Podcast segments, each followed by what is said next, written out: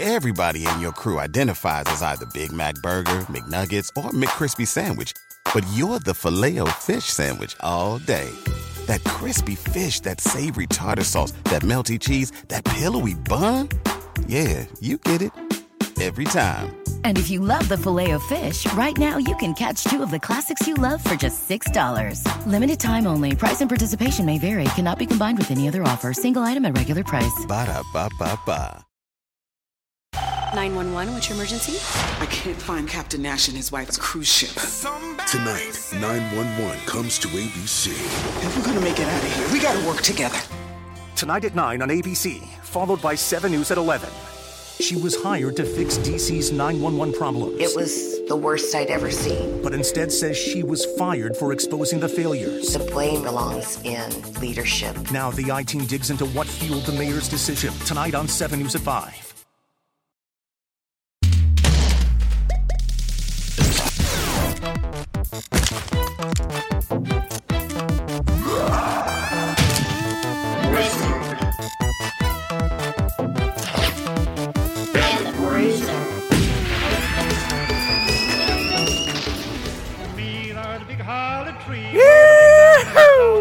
Are y'all gamers ready for the rootin' tootin' is down home caliente, sweet and spicy, most delicious episode you ever done seen?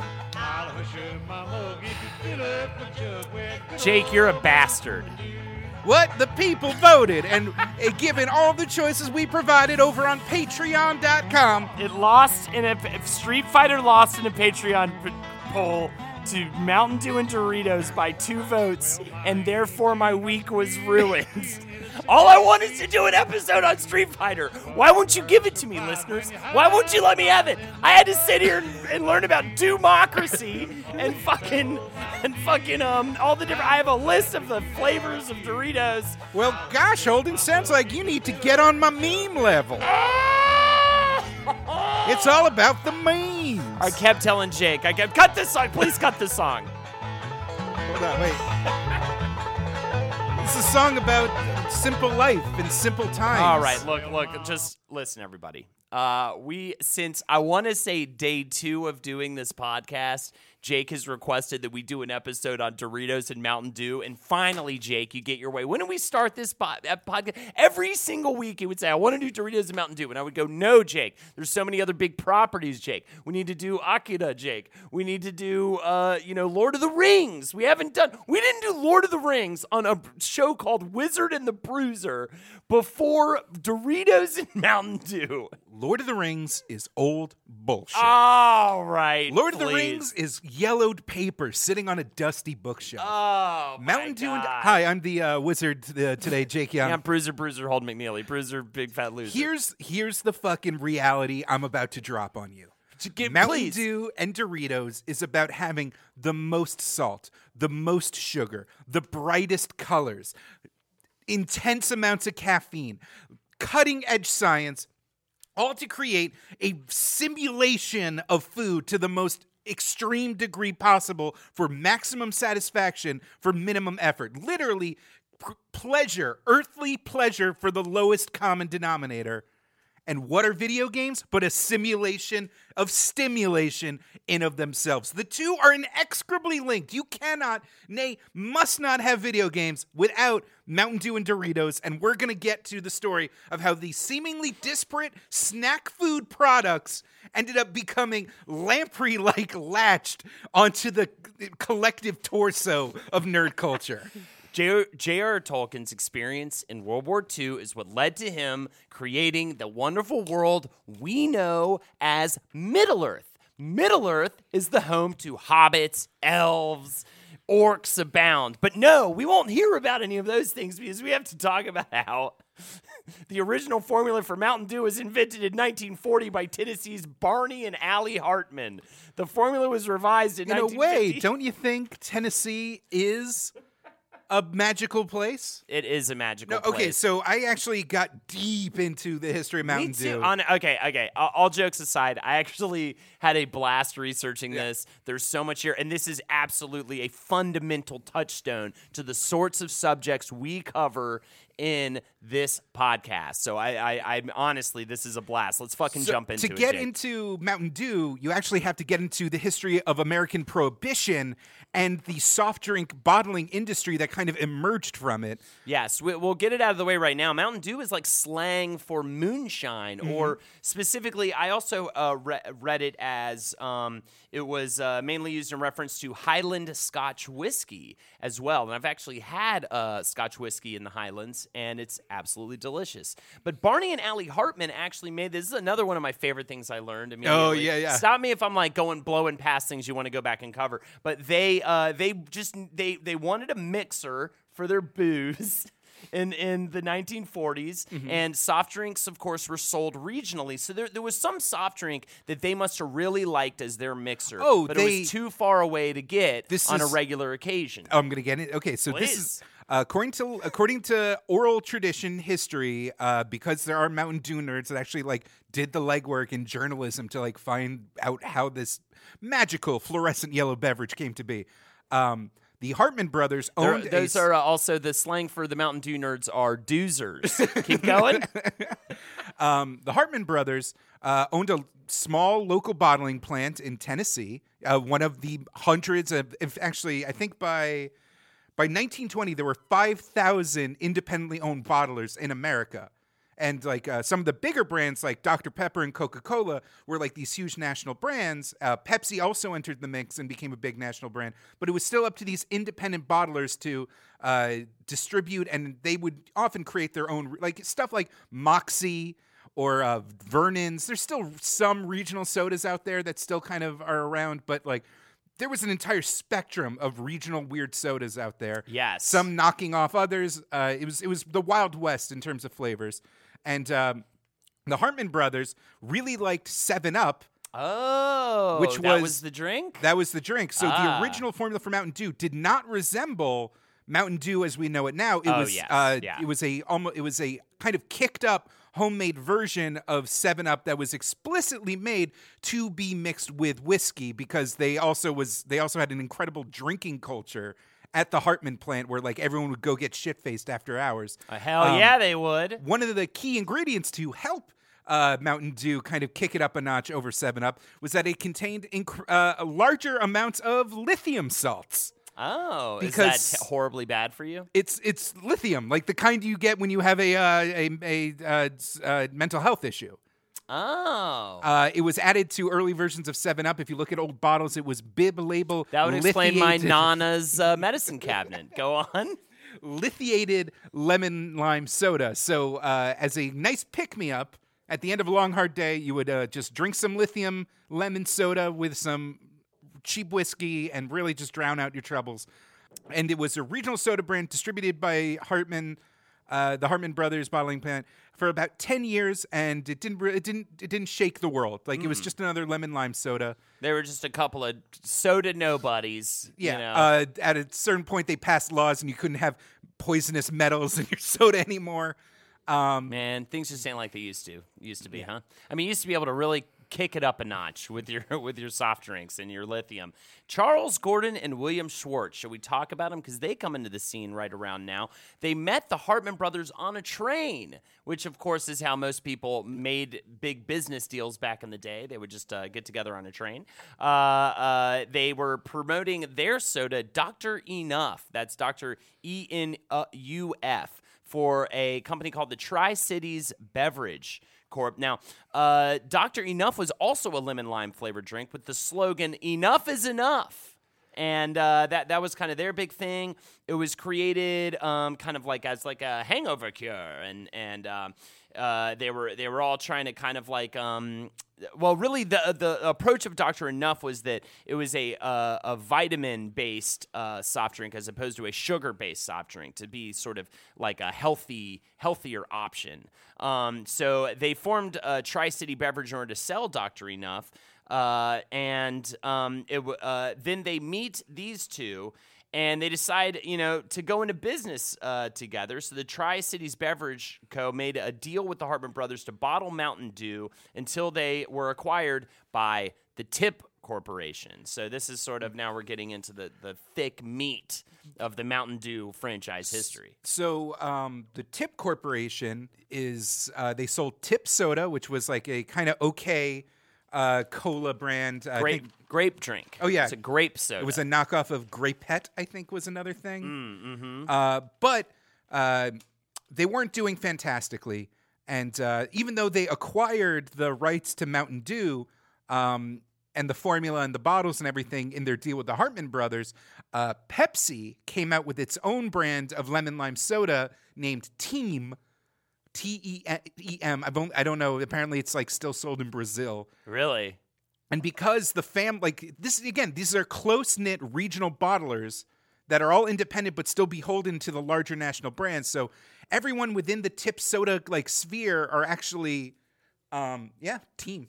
Hmm. Are beholden to PepsiCo. They're hmm. Pepsi affiliated bottlers. So mm-hmm. they were forbidden from selling a competing soda. So Mountain Dew gets shelved again.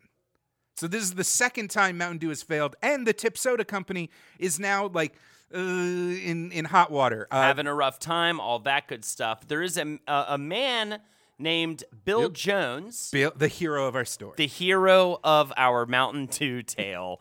He comes in and he and he he takes a nip of the dew and he says, "I could improve the dew." I, I technically he um this is this is the this is how I, I this is the story I heard. There's actually a few because like once being the guy who invented Mountain Dew became like a title that you could milk for like prestige. A bunch of people have like conflicting accounts, but according to Bill Jones's story, He used to um, go into his backyard and explore the caves behind his house. no, that's he- Shigeru Miyamoto. I'm sorry, I I get my research crossed from time to time. Uh, he wanted to launch a new soda in order to uh, help revitalize the brand and pay off all the debts that the Tip Soda Company had incurred. And uh, one of the partners said, "Well, I have all these like fucking Mountain Dew bottles taking up space in my warehouse.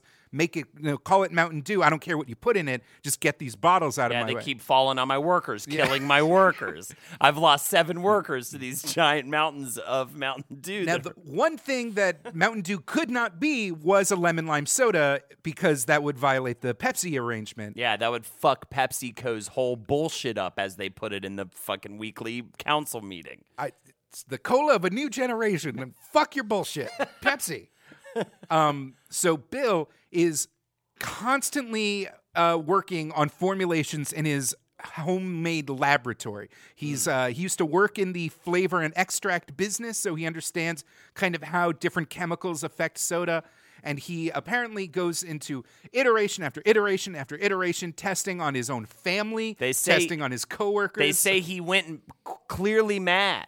Um, he used to uh, he used to pretend his cats were uh, dead relatives of his and certain things like that. He was sort of a, a strange man. He tried to uh, build a, an airplane. Turned out it was just a car that he stapled wings onto. He was a Jews. Uh, do you have a citation for that? I'm actually I'm looking at my notes and I didn't I didn't see anything about cat airplanes. He claims that um, he knew a witch as big as the moon, uh, but but everyone said that was probably incorrect as well because how would you hide such a woman? So over the course of three years, um, Bill kind of settles on a very specific uh, uh, vibe for what he's going for. He wants it to be citrus flavored.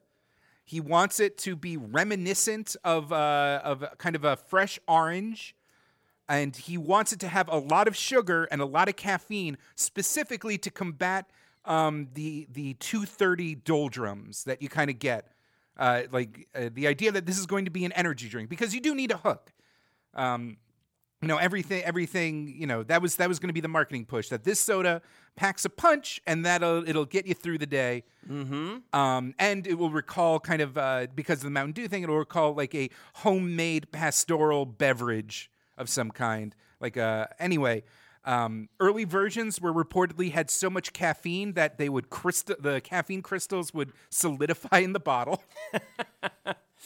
I And- believe it. I mean, yeah, yeah, that, that makes a lot of sense. And, and Uh, he used newfangled ingredients such as tartrazine, uh, which is a petroleum derived food dye we now know as yellow number five. Yes, yellow number And- five. We'll get into that in a little bit. and brominated vegetable oil, which is a uh, it's uh, any kind of vegetable oil, cotton, uh, canola, whatever. you Street get, name Brahmi V. Uh, in which uh, you add a bromine atom into the mix, and that lets you alter the density. uh, I'm doing a terrible job explaining it, but you can alter the density of the oil, which allows you to kind of suspend little droplets in the beverage and kind of gives it that citrus oil, fresh orange kind of taste, and it makes it cloudy. That's why Mountain Dew's a little bit cloudy, is because there's uh, chemically altered oil droplets suspended in the sugar water solution. Also, because Mountain Dew smokes weed. Mountain Dew smokes weed. Mountain Dew. Smokes weed. so, um, the the packaging early on had uh, a really, I really found this to be highly entertaining. It had a very cartoon. They they used a cartoon hillbilly um, on the early bottles that were created in 1948. Um, and its tagline was "It'll tickle your innards." Um, so, uh, Megan, if you could actually pull up, uh, super super producer Megan, if you could pull up the uh, first ever Mountain Dew commercial, uh, I just I, I love this right here. Let's let's take a listen. Yahoo! Mountain Dew! Oh, beautiful Sal was a stone-hearted gal, refusing to bill or to coo. Some little Abner shit right here. Yeah, yeah. He appealed to her heart. Everyone's in, like, burlap getting good old tatters. Mountain Dew. glug glug glug. Yahoo! Mountain Dew! Mountain Dew tickle your So this is during the 60s and bang in every 70s, so like. Beverly Hillbillies, like the hillbilly archetype was just in. Yeah, that was just a big one at Uh, the how, uh, what's hee haw? Uh huh. I lo- oh, I love. This Hee is Haw as a very kid. so. This ad I want to is actually. very. I legit want to do an episode on Hee Haw at some point uh, in in this show's history. The soda immediately becomes popular, and uh, Pepsi buys the formula. They swoop in and buy the formula. acquires the brand, and then they end up shifting the focus. And again, I love this line right here. Sh- they shifted the focus to a younger, outdoorsy generation. So they got the younger part right to where it is currently, but the outdoorsy part, of course, very incorrect to today's uh, today's uh, time. But yeah, so so that's kind of where Mountain Dew starts. Um, should we uh, talk about the storied history of Doritos? I don't know. Let me just get a little.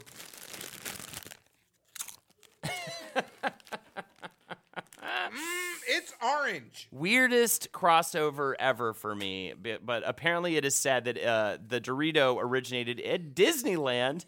There's the two. ca- there's, there's two, two, right? There's two yeah. accounts. There's two different accounts. I accounts. like the Disney World version. D- yeah, the Disneyland one's one's a lot of fun. Disneyland, right, right. There's it's a place called uh, Casa de Fritos.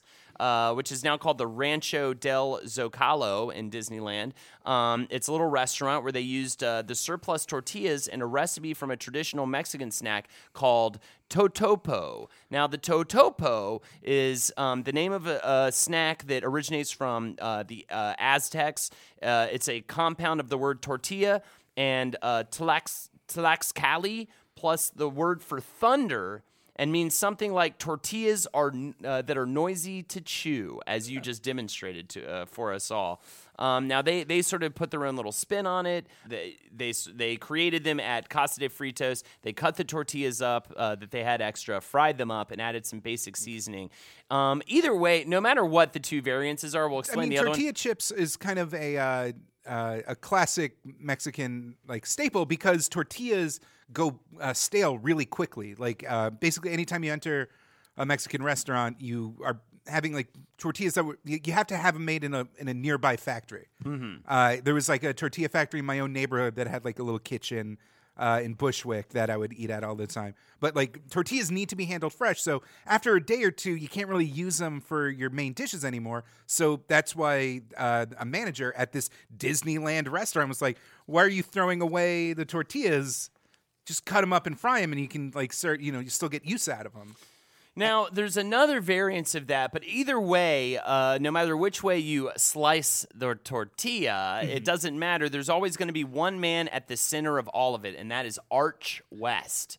Arch West is an American marketing exec who was working for the Frito Company, which soon merged with the H.W. Lay Company to become Frito Lay, which was then later, of course, acquired by PepsiCo in 1965, which is where we get the real true submergence of um, these two properties. And by the way, um, and we'll get into this later, but I feel like Taco Bell might as well also be the the, the subject of, of The this, uh, third pillar in this diabetes pyramid, to use a weird, shitty analogy.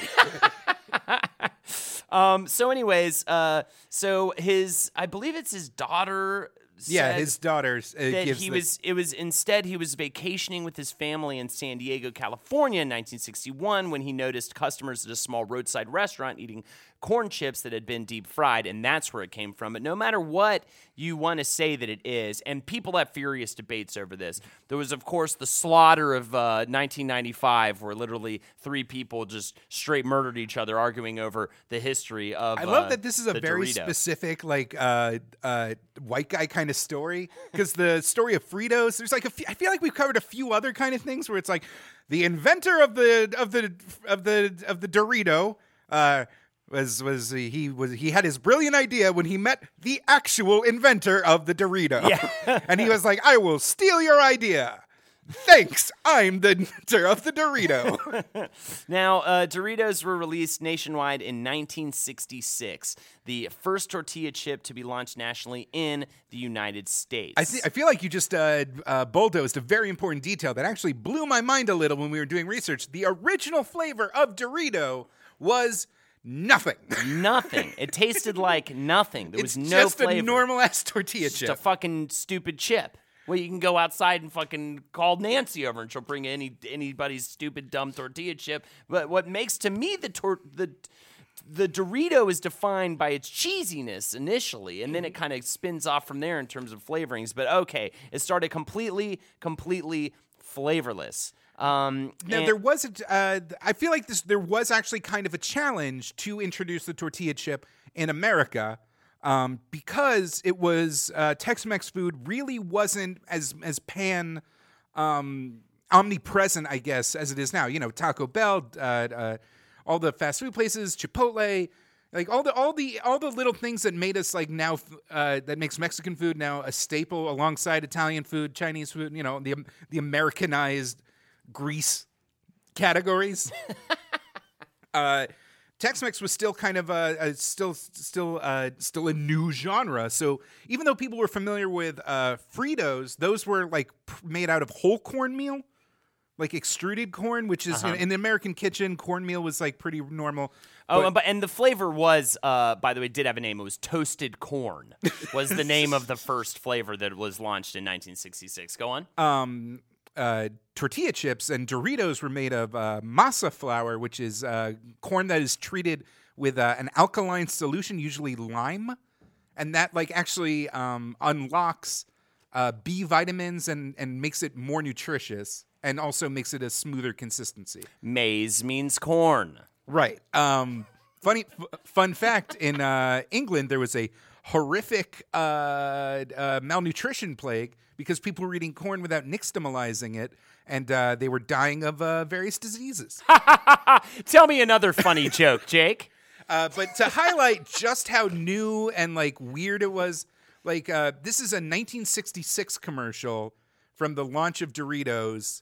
Um, that like and the thing you should the thing you should pay attention to is uh, that they're selling it as like a cool hip new thing. Yes, The even tort- back then. Yes. And even though this is an audio podcast, uh, I can assure you there are no dips or sauces or seasonings anywhere. All these people are just picking up plain tortilla chips as if they were like an exotic uh, fruit. What's the biggest news since the big beat? the Oh, new beat. They're setting up a surf rock eat. group.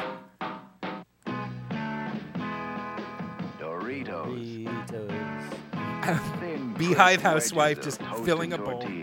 With a lightly salted, buttery taste. Ooh, lightly salted. Doritos are a swinging Latin sort of snack. Swinging Latin sort of snack. I love it. It's like sort of, kind of, not completely. Uh, oh my god. So They're great. a great combo. With great drinks, combo. sandwiches. Just white bread on white bread. Solo.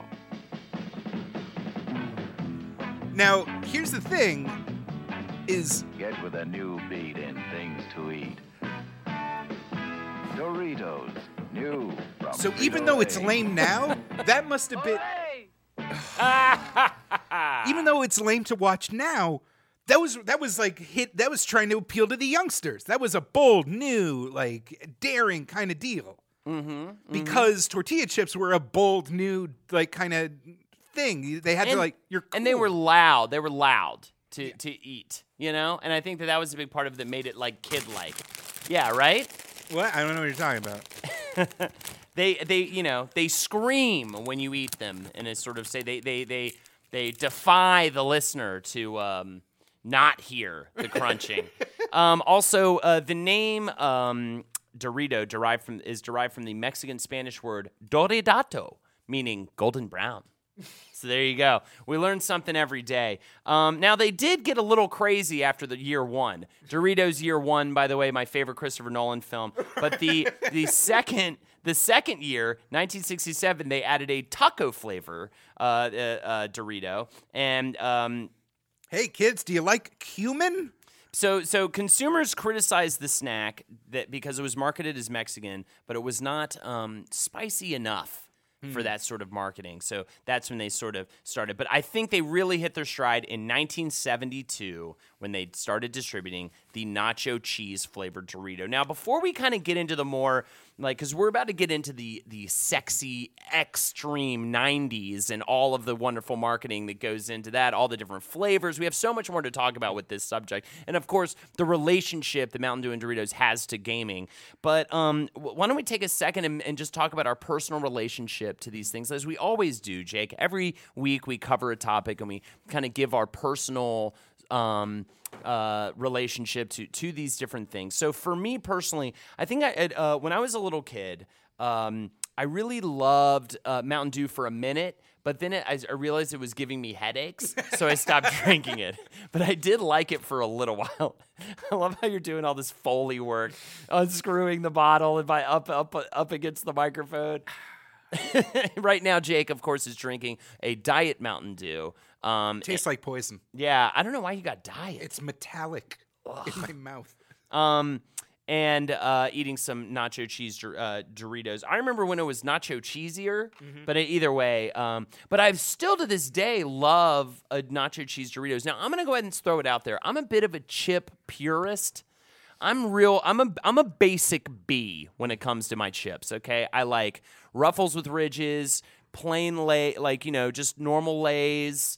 Um, generally like like the only flavor I usually go with is maybe a barbecue flavor or Doritos. And I will tell you this: every pretty much every time I go to a bodega and get like a deli sandwich, um, which I used to do all the fucking time before um, I got into a relationship and and Lexi taught me the art uh, of of Eating cooking at home. salad. Yeah, of eating a salad at home and not fucking going to the bodega every time you're hungry. uh, and uh, but every time I do that, I almost always get uh, nacho cheese Doritos. I love nacho cheese chips, uh, ugh, nacho cheese Doritos. They are phenomenal, and, and to this day, I still enjoy them. I, I uh, I don't know when I did it. Maybe a few years ago, I cut sodas out largely. I only have soda. I only have a Coca Cola when I go to Chipotle, which I did today. And that was kind of a fun hey hey for me. But uh, normally, I don't really, I kind of cut sodas out. So Mountain Dew, less so for me. But um, uh, yeah, I'm, I'm still down to do the do. Like if someone tosses me a do while I'm celebrating on top of a race car, I'm going to fucking down it. You know what I'm saying? Anyways, Jake, how about your personal relationship with Mountain Dew and Doritos? Um, I have always enjoyed a mountain a Mountain Dew. Are you getting emotional right now? Ever since I was a fat child, I dreamt of becoming an even fatter man. Today, in front of you, I like to I like to celebrate the fact that my blood is poison. uh, n- uh, I, no, Mountain Dew is incredibly sweet. It's incredibly smooth. It's uh, there's very few um, uh, challenging flavors happening there, and it has a caffeine punch that when, when you're a kid, nothing else. I mean, I'm sure obviously now I guess these days like kids will just slam a Monster Energy or something now. But Yeah, this was before, and we're gonna. w- There's some stuff to talk about with energy drinks too, with AMP and everything. But there, there, this was like before the big energy drink craze. This was kind of the closest thing you had to Red Bull or Bawls. If you remember, do you Oh, remember yeah. Bawls? I remember Bawls Guarana. I actually loved Bawls. Please isolate that audio. Didn't Bawls have grippies? it had it had on it? Ben Wa beads all over right? it. Yeah. So that you even your shaking hand would be able to uh, grip onto it and and and enjoy and take more of it. Uh, my nerdiest friend in the entire world is like to this day always has Doritos in his apartment. like he would live off them if he could, and that's like part of the fascinating bit of Doritos is just how like they are scientifically engineered to deliver what is a a very nutritious meal, uh, simulated. Mm-hmm. Like a plate of nachos has vegetables, beans, meat, fat, like all these all these things on like a base of tortilla chips. It is primal food Uh huh. with intermingling flavors and um, my mouth is watering. Uh, MSG and like and all this stuff going on, and Doritos puts all of that in an orange powder in a fifty cent bag in a foil pouch, and to do that requires an insane amount of science, so that you are hungry. Your body is like, I need meat and vegetables and protein and carbs and and, and vitamins and and all this stuff. But you reach for the Doritos, and your brain's like, I, yeah, this is good. All right, close enough. um, and the way that like it always has to evolve and always has to like revitalize itself with new flavors and new formulas, just to like make sure that you're always thinking about Doritos. Is very because it doesn't have um it doesn't have caffeine. It's not like it's not physically addictive. Do you have a a, a, a favorite flavor of, of Doritos? Uh, in the in the '90s, I was one of those Cool Ranch weirdos. Fuck you. Yeah. Um, I'm sorry. No, I honestly, I was a nightmare person. Seriously, yeah. Fuck yourself. Yeah, it's it's just so tangy. It was so tangy. Yeah, I Holden. couldn't get down with that. I couldn't get down. I mean, the, is Cool Ranch not a thing anymore in Doritos? It's, it's still there. Uh, in, Which, by the way, American flavored. If you go Cool anywhere, yeah, cool American. If you go anywhere else, because that's what we are. We're people don't outside of uh, America don't eat the nightmare that is ranch dressing on everything. Um, slam, you just slammed a do. I did the do. I did a do. Um, I did a do too, but a different kind of do. We got to wrap this up because I'm gonna have to. I'm seriously have shit in my pants. Um. so, anyways, this is the fucking most ridiculous. I am. I'm gonna walk out of the I'm studio. having so much fun. That's the most ridiculous shit I've ever done. Let's talk about Yellow Five Oh, for oh, a wait. second because we're complete Um, pieces of shit. Yeah. Oh, uh, uh, the other fascinating thing uh, about Doritos, I'm just going to end on that on on this point is um, that uh, in 1992 and 1994 they changed the formulas so that the chips themselves were like thinner yes. and smaller. And they updated the uh, seasoning formula, and they continue to update the seasoning form. Now they don't make a big deal out of it, but Doritos will like update the ingredients list and like change things all the time.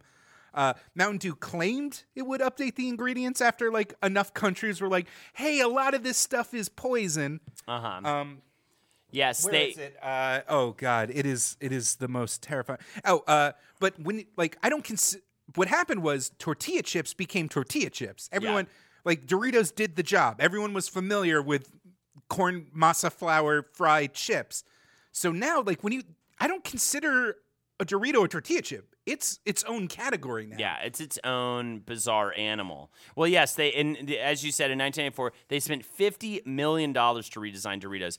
Um, they did make them thinner, but they also made them larger. That's so they they made them 20% larger, 15% thinner, and rounded the edges of the chips. You'd stop cutting your mouth up, and I have noticed a difference. That I remember, I used to my mouth would get all ripped to pieces eating some Doritos. Because you, you can't be too mindless with them pointy bits. That's exactly it. That's exactly it. It was the result of a two year market research study that involved 5,000 chip eaters. That's a lot of chip eaters. It was also given more seasoning, which resulted in a stronger flavor. And I did notice that it got a bit cheesier. Also in 2002, Frito Lay eliminated trans fat from Doritos. That's cool. Yeah. Did, they um did they get rid of the I'm sure they added 18 other different kinds of fat. disodium guanylate? I don't think so. Uh, what that'll still- about- that? Still will kill a spider, I believe, if you feed it to it. Here, I Um, mean, it's, it's not the it's you know there's not it's not the actual ingredients that like scare me because like I know maltodextrin is just like some sugary stuff they got out of corn. I'm not like oh the children, but like it's the sheer number of ingredients that really freaks me out. It's a lot. Now, Doritos, th- there are like actual uh, jokes made about how many ingredients are found on a package of Doritos because it's so obscene. Because like just- there's yeah, it's everything from the spice mix to the preservatives to the stuff in the cheese powder to the stuff in there's like 18 different fillers because it it it's it I'm- has to stay fresh. I wrote down the ingredients for Mountain Dew. I did not write them down for Doritos. Oh. That's how many there were. So, and speaking of Mountain Dew, for that, for the ingredients in Mountain Dew, we've got carbonated water, high fructose corn syrup, concentrated orange juice, citric acid, natural flavors, which always throws me off. Like, be more specific: sodium benzoate, caffeine, sodium citrate, erythorbic acid, gum arabic. You'd find that in a lot of stuff. A weird, really big word, ethylene diamine. Okay, this is my favorite ingredient. Okay. acid. Yeah. Uh, it's on the label My favorite sodium- ingredient, by the way, is sodium citrate. Go on, Jake. Uh, so calcium disodium EDTA on the label. Uh, it says to protect man. flavor. It I went- literally has to say like, don't forget this is to protect flavor. Um, Dude, I went to the, sh- yeah. I went to Joshua Tree and did some EDTA, and I, I'll tell you what, I saw like all my ancestors. Anyways, keep going. Uh, and that is short for you tried to. Say, I also am going to try and say it because this is this is something that blew my mind. Yeah. Uh, ethylene diamina tetraacetic acid. And by the way, that's all one word, and he maybe even made it sound like it's not as long as it looks. Look at this word. It's obscene. It's the most obnoxious word I've ever seen in my life. And by the way, fuck you, Dr. Roger, or whatever the scientist's name is that created the word for this type of acid. What kind of high horse are you living on that you got to give us a word that's 18 syllables long for a damn acid? Just call it doobie acid or fucking, you know, um, fucker acid or something stupid like that with your dumb big words. I got a problem with scientists, Jake. I'm saying it right now. I don't like them. Well, you'll be thankful for someone who has drank enough uh, Mountain Dew that, as you have, that EDTA is in Mountain Dew because uh, the brominated vegetable oil, which again gives it the cloudy appearance and smooth, like citrusy flavor, um, and the ascorbic acid and citric acid, which uh, is added to increase like the tart kind of acidity of the beverage. uh, when they interact with each other, they produce uh, benzene, Oh. a known carcinogen. Wow, that's crazy. Benzene is bad for you. Yeah, yeah. For so the sodium EDTA was added specifically so the two flavors don't become a bitter cancer juice. And of course, who could forget? Oh, oh, by the way, shout outs to brominated vegetable oil because I didn't get there. We, and and I'll tell you what, Mountain Dew puts the bro in brominated. And then, of course, Yellow 5, aka Tartrazine. Now, you might remember that if you were a child of the 90s, um, while you were busy uh, watching My So Called Life. And fucking, what else did they do in the 90s? Talking on Instant Messenger. Um, you I ma- was in my own child grunge band, what was the name of your child grunge band? uh, Diapies in Heaven. Uh, in the 1990s, there was a big rumor circulating that consumption of Yellow 5, specifically in Mountain Dew, had adverse effects in male potency, testicle and penis size, and sperm count. In other words, it'd make your dick small, yo. Or your testicles small, or your sperm's dumb. Or, yeah, or your Just any, are stupid. anything that a man can feel ashamed of. Now there was there was no documented uh, cases supporting the claim that tartrazine will shrink a penis or cause it to stop growing. So uh, uh, that that was all kind of rolled back. Now now I mean I, I, I say we get into we get into now now that we've now that I brought up the '90s, Mm. we can move on to the many promotional campaigns that we saw from both of these juggernauts of the junk food world, um, and how they became synonymous with gaming. I mean, as much as best as we can tell, because the natural evolution of these two uh, these two iconic figures in drunk in junk food. Um, it, it kind of was a smooth transition. It was kind of an obvious transition, Uh, but of course, the, it was marketed as such all the while. it's uh, the fact is, that both of these brands are owned by the multi-billion-dollar PepsiCo corporation.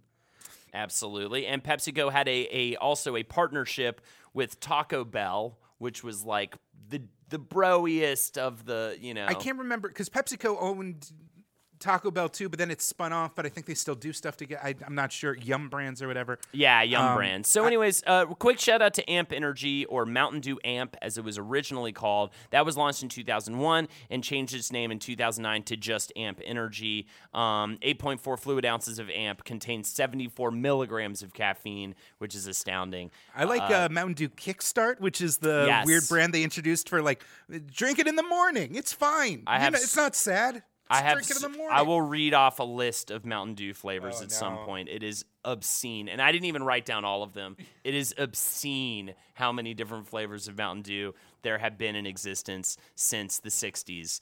Um, but but I think um, you know. th- Uh, things really got crazy. Actually, this is more in the 2000s with Dewmocracy. Uh, but I absolutely love. Uh, well, actually, before that, we've got um, 2004. PepsiCo conducts extensive research to develop a beverage with a taste and color to complement, perfectly complement Taco Bell food products. And of course, you already know what I'm talking of, listener. Baja Blast enters the hmm. scene in 2004. so turquoise. Taco Bell was given a 10 year exclusive rights period. You couldn't even get the drink in any of its partnership stores. You could only get it at Taco Bell. It wasn't bottled or anything. The drink was incredibly successful, and many other new beverages were uh, introduced at Taco Bell, including a new Taco Bell exclusive Mountain Dew Sangrita Blast, which is a non alcoholic sangria flavored Mountain Dew. That sounds fucking disgusting. Have you tried any of these? By the I mean, all, I never ate a Taco Bell growing up, so I didn't have the opportunity. what? I was a Jewish. I was a Jewish kid. We didn't. We didn't. We couldn't do it. Wait, why was why is It's not kosher. Oh yeah, that's true. And if I, I think the one vegetarian item, especially in the '90s, was like a bean burrito, which was literally just like a wet envelope of mush. I've brought up my friend Pat many times. Super be- producer Meg is nodding in agreement that the bean burritos at Taco Bell are envelopes of mush. yeah, um, I uh, ha- my buddy Pat, who I've mentioned I think before on this podcast in different forms of fashion. I used to us- generally I would be spending the night at his place on a Friday night in uh, middle high school. And the Saturday morning ritual, he had a house full of reptiles. He was a reptile. He owned a ton of reptiles and stuff, um, thus leading to a lot of my origins. I feel like this is all a part of my origin story. Um, so on Saturday, the the thing we would do is we would go to the pet store and get mice uh, to feed to the reptiles, Fun. mice and crickets. Um, and then we would go to Taco Bell. We'd eat the food in the car. Um, maybe go to a music store, maybe go to like a, a guitar store, and then go home and feed all the mice and eat the Taco Bell. And just it was just a big feast in the apartment, just ravenous. So that's how I acquired a taste for Taco Bell. I just like the idea of you being like handing out crates, being like one for you and one for me. kind of yeah it was sort of how that worked so that was kind of my m- specific memory of this stuff um, th- i don't really remember ever getting a baja blast or not know nothing like that. What that about a bottle of gamer fuel? Now gamer fuel comes a little bit later that's oh, I'm in- sorry, I jumped the gun. no, you're fine. No, you that was a perfect transition, actually, Jake. Until this part, now it's bad. uh, is the name of a new flavor introduced in 2007, coinciding with the release of Xbox 360's Halo 3. It had Master Chief on the label, and two years later, they did promotional bottles for World of Warcraft. They promoted two different player races in the game citrus berry flavor from before, along with a new wild fruit drink. There are so many times they rolled out this gamer fuel thing for Mountain Dew. Call of Duty's Modern Warfare 3 had a gamer fuel campaign in 2011. Halo 4 got one. Dead Rising 3, Forza Motorsport 5, Call of Duty, Advanced Warfare, Call of Duty Black Ops 3, Titanfall 2, Middle Earth Shadow of War, and Forza 7, even still today, are getting gamer fuel bottles. I mean, it's perfect. Look at the bottle. It's fucking Xbox colored. It's the most beautiful, perfect marriage of anything. I mean, the, the Microsoft must have just been like, I think they chose green for their shit because of Mountain Dew and not the other way around. I mean, Mountain Dew does look like something that came out of a video game. It is For sure. flu- it is fluorescent. Mm-hmm. Um, this is yeah, it's this, Nuka Cola if I've ever seen it. this might uh, give us insight into how uh, Mountain Dew and Doritos ended up uh, becoming intertwined with the uh, world of video games in a internal uh, pr- or not in a uh, press release by the PepsiCo Corporation called "Winning with Video Games." Uh, PepsiCo brands are successfully partnering with leading video game platforms to promote products among video game enthusiasts.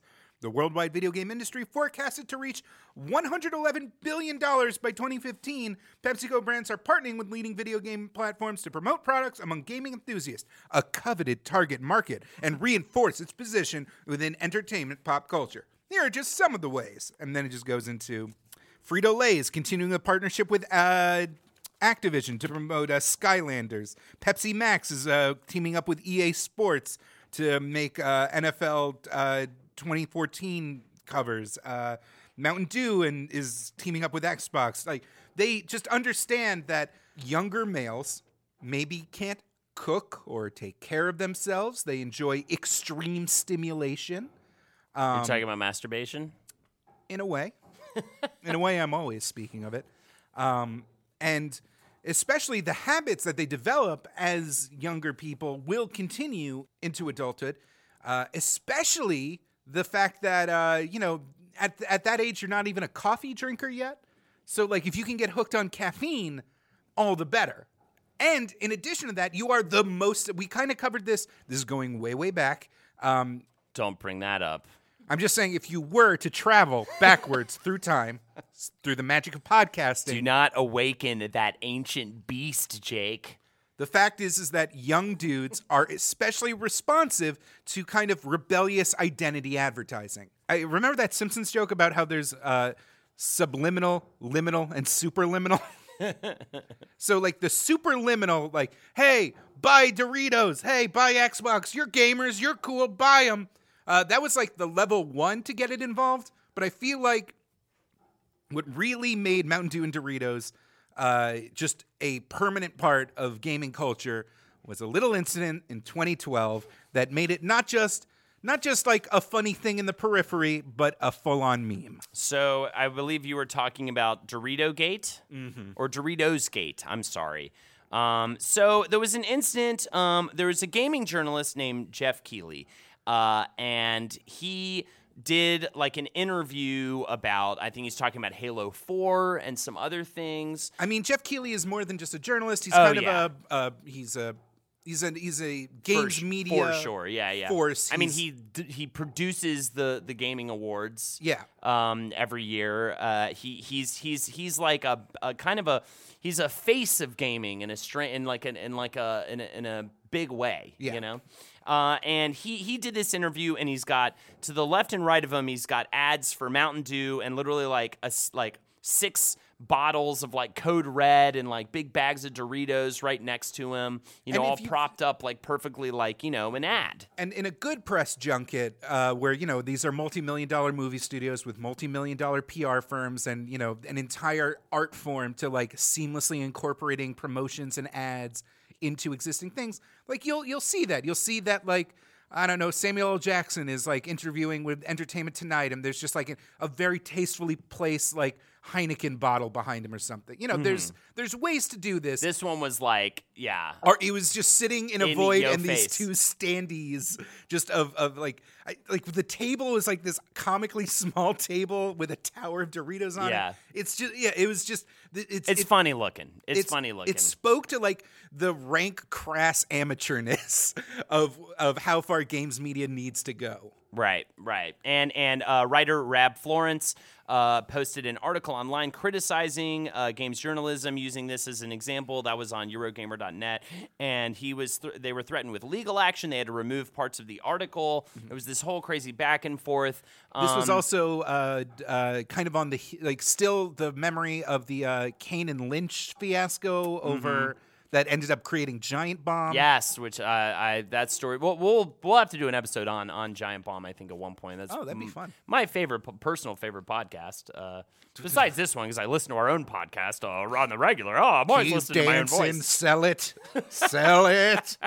Hire me, Giant Bomb. I'm right here. I'm Holden McNeely. Go on. I mean, they should. You're, I, I would. That'd be fun. That'd be good. um, but uh, what was I going to say? And then the Dorito Pope meme, which just look it up uh because it's pretty hilarious. They they uh, gave him a Pope hat and all this stuff. I also want to say um, I I met Jeff uh, Keighley recently. He's like a really nice guy. Um, he had no reason to be so nice to me. He answered all of my obnoxious questions about Kojima. Uh, like what's Kojima like, and um, uh, you know What does Chic Hydro Man smell like? um, so anyways, and I told him all about this podcast, and so um, if you're listening, Jeff, uh, uh, thank you um, for for uh, for being such a nice guy. Um, But and- it's it's uh but it's not it's not like he it's not like him being like a bad guy in this situation i feel like as much as it's just like it just it highlighted It was a this per- glaring flaw within the game's well, and it- world. it's not like he set up that stand of Mountain Dews and bags of Dorito. I Yeah, mean, he could have been like, uh, "Get this shit out of here. This is like ridiculous." But I mean, besides that, I mean, whatever. It's really the PR people I think surrounding him, you know, that that made a big gaffe with that. but it's it's it's the taint of it. It's like the weird like memification of it Directly between the asshole and the balls. Yes. uh, that ended up making it a uh, an in joke, a meme. Yes. So like in um you know in Call of Duty compilation videos, there'd be like Mountain Dew logos and Doritos running every like flashing along with the air horn sounds, 360 no scope, whatever. Uh, when uh, Overwatch uh, started coming out, the character of D.Va became Gremlin D.Va. D.Va came out. There was a, d- uh, she's the uh, StarCraft professional StarCraft player that that runs around inside of a giant mech in uh, Overwatch. She's actually my main. Um, so the moment the emote came out, I got it like immediately. It was the she's the chibi style. Uh, cartoon characters started coming out of her, um, portrayed as a stereotypical gamer, um, eating a bunch of Doritos and drinking Mountain Dew. And then Blizzard themselves released an emote for her in an update that you could um, like purchase in the store with in-game uh, money, where uh, she could she would uh, be. Um, Eating Dor- Doritos and drinking Mountain Dew and playing a video game inside of her mech, which uh, is the best, and I love it. And anyways, that that was a big thing. And uh, to this day, Mountain Dew has uh, various esports teams that it promotes. It Oh, is yeah. an active presence at any major gaming event, because and so it's it's it's inescapable. It's kind of a shorthand insider. You know, it's what gamers always do: is they take the thing that they're derided for, or like is an uh, is a bad stereotype, and wear it as a badge of honor. Yeah, for sure. And I Um, mean, it's it's wonderfully hilarious. I mean, I- People always joke that someday there's going to be Mountain Dew flavored Doritos. well, uh, that happened. Oh, they did that? yeah. Oh, It was- no. in 2008, Doritos debuted a mystery flavor with quests with prizes being given as puzzles were solved. And the mis- so so the fans had to kind of it was like one of those kind of guerrilla marketing. Like fans had to solve An different puzzles and stuff. ARG based around chips. Exactly. And the mystery flavor ended up being Mountain Dew. So that did actually occur in 2008. Um, in 2009, Doritos released some new flavors under the banner Doritos Late Night. There were tacos at midnight and uh, last call jalapeno popper. They also modified, there was the X13D flavor experiment um, where black unidentified bags of Doritos were on the market for consumers to identify and, and name the flavor. The only flavor identification on the chips was All American Classic. Um, so they used that. Um, uh, and changed the name of that to All Nighter Cheeseburger. In 2010, they launched uh, the spicy flavors. You got blazing jalapeno, jalapeno fire, fiery buffalo, and scorching habanero. In 2011, a uh, tapi- ta- uh, tapatio hot sauce flavor was released. Uh, Canada ran a vote for flavors, which we'll get into with Dewmocracy in just a bit, because that's the thing that I think these two have a lot in common, like an obscene amount of flavor variations for the product. Because you have to keep people, you have to keep the novelty up. You have to keep Right. people interested. and I mean, they really love getting goofy with it in, a, in really fun ways. I mean, just the phrase "dewmocracy" is hilarious. So, I liked the limited edition flavor they released, where um, it was Mountain Dew Code Red, Mountain Dew whatever Yes. White Lightning. Yes. And uh, Mountain that was Dew. dewmocracy Uh, but they released a uh, a mixture of all three. and typhoon. Do you know what they called it? Uh, Red, White, and Dew. red, white, and dew. and on the other end of that, they had um, uh, Doritos Roulette, where one in every seven chip would be incredibly spicy um, in the bag. They also Canada ran a vote for two flavors. It was onion rings and ketchup, and blazing buffalo and ranch. Oh my god, I'm so So- sorry. Holden, I'm so sorry. I got the name of the flavor wrong. Oh, what was it? It was not red, white, and dew. What it was was Dew SA. Do please, please stop writing your angry emails right now. Um, to coincide with the 50th, 50th anniversary of Taco Bell, Doritos and Taco Bell partnered to form the Doritos Locos Tacos, which was introduced in March 8, 2012. That was huge. That swept the fucking nation. Doritos Locos Tacos are still one of Taco Bell's best-selling It, it is a it is a straight up Dorito style shell for your taco, which was like massive. Also, I love this one. Um, a new line of Doritos that were forty percent larger than the normal Doritos were introduced in March of 2012. You know what they were called? Doritos Jacked. So it just think, just immediately I imagine just like a big, just like, just like a Dorito lifting like massive weights, and then we have Dewmocracy and all the different flavor variations of that. And I can't wait. I'm gonna very, as quickly as possible run through all these different flavors and things. But Dewmocracy was a campaign that was launched in 2007 that held a public election to name new flavors, as you recently just said. Um, it was uh, actually one of the earliest and longest running examples of a con- consumer product brand employing crowdsourcing to make decisions. Uh, I remember uh, M&M's had the same thing. Remember the M&M's? Oh, yeah, you had to vote for the vote new for color. the new color. Yeah, and it I- still breaks my heart that blue won. yeah, me too. I was fucking pissed too. I don't know why. I did. Just Blue is wa- unfortunate. It's an unfortunate color. Blue was just boring. I don't know. The other ones were more interesting. I feel like the other colors they were out, that were out there. But anyways, um, I agree, Jake. Fuck that bullshit. So, anyways, um, the the the voting was uh, conducted via an online game. They had three different choices to choose from: Supernova, which was a strawberry melon flavor; uh, Revolution, which was a berry flavor; and Voltage as a raspberry citrus flavor. Um, which uh, I believe won. Voltage won and was officially released the day after my birthday, December 29th, 2008. Dewmocracy 2 launches in 2009.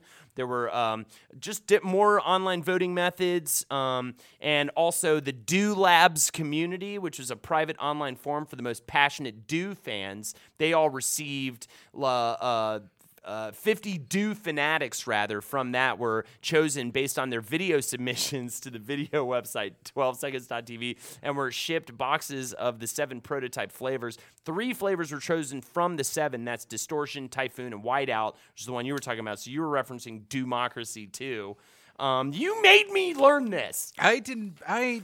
You know what? I feel like we've learned a lot. You've got Fan FanDEWmonium, um, and backed by popular Demand, uh, which was in 2011. Pitch Black was the backed by popular Demand. Pitch Black was, I guess, a, a popular one as well. That that came back along with Supernova and Typhoon. There's Dub the Dew, of course, notorious, and again talking about like i- internet and you know that this was one of the the ones that was hijacked by 4chan. Uh, Dub the Dew was an online campaign to name the next Mountain Dew, but uh, of course, all the options that were voted on ended up being diabetes, Fapple, Bill Cosby sweat. Gushing Granny, and other ones that were even more offensive that I didn't want to uh, But even when they're loud. being trolled, even when they're being like the butt of jokes and memes, uh, there's I'm reminded of an Oscar Wilde quote, Holden. Yeah? There is only one thing on earth worse than being talked about. Not being talked about. Oh, I figured it was um, having a picture of you sucking your own dick, getting passed around to different offices and sort of political junctions. I mean, still, you're still, your name is still on their lips.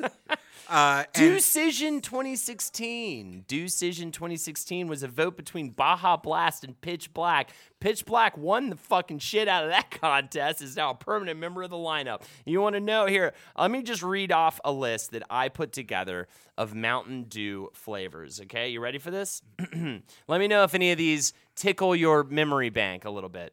Caffeine free, diet, code red, live wire, pitch black, Baja Blast, game fuel, voltage, throwback, whiteout, electric apple, solar flare, black label, white label, goji citrus, strawberry, kickstart fruit punch, kickstart orange citrus, kickstart black cherry, kickstart pineapple orange mango, kickstart blood orange, kickstart watermelon, kickstart blueberry pomegranate, kickstart midnight grape, kickstart raspberry citrus, too many kickstart do's. mango lime, ice, kickstart original, kickstart ultra, golden lime, aurora, red, sport Sport, Dry Ginger, Dew Fuel, Citrus Smooth, Darth Dew.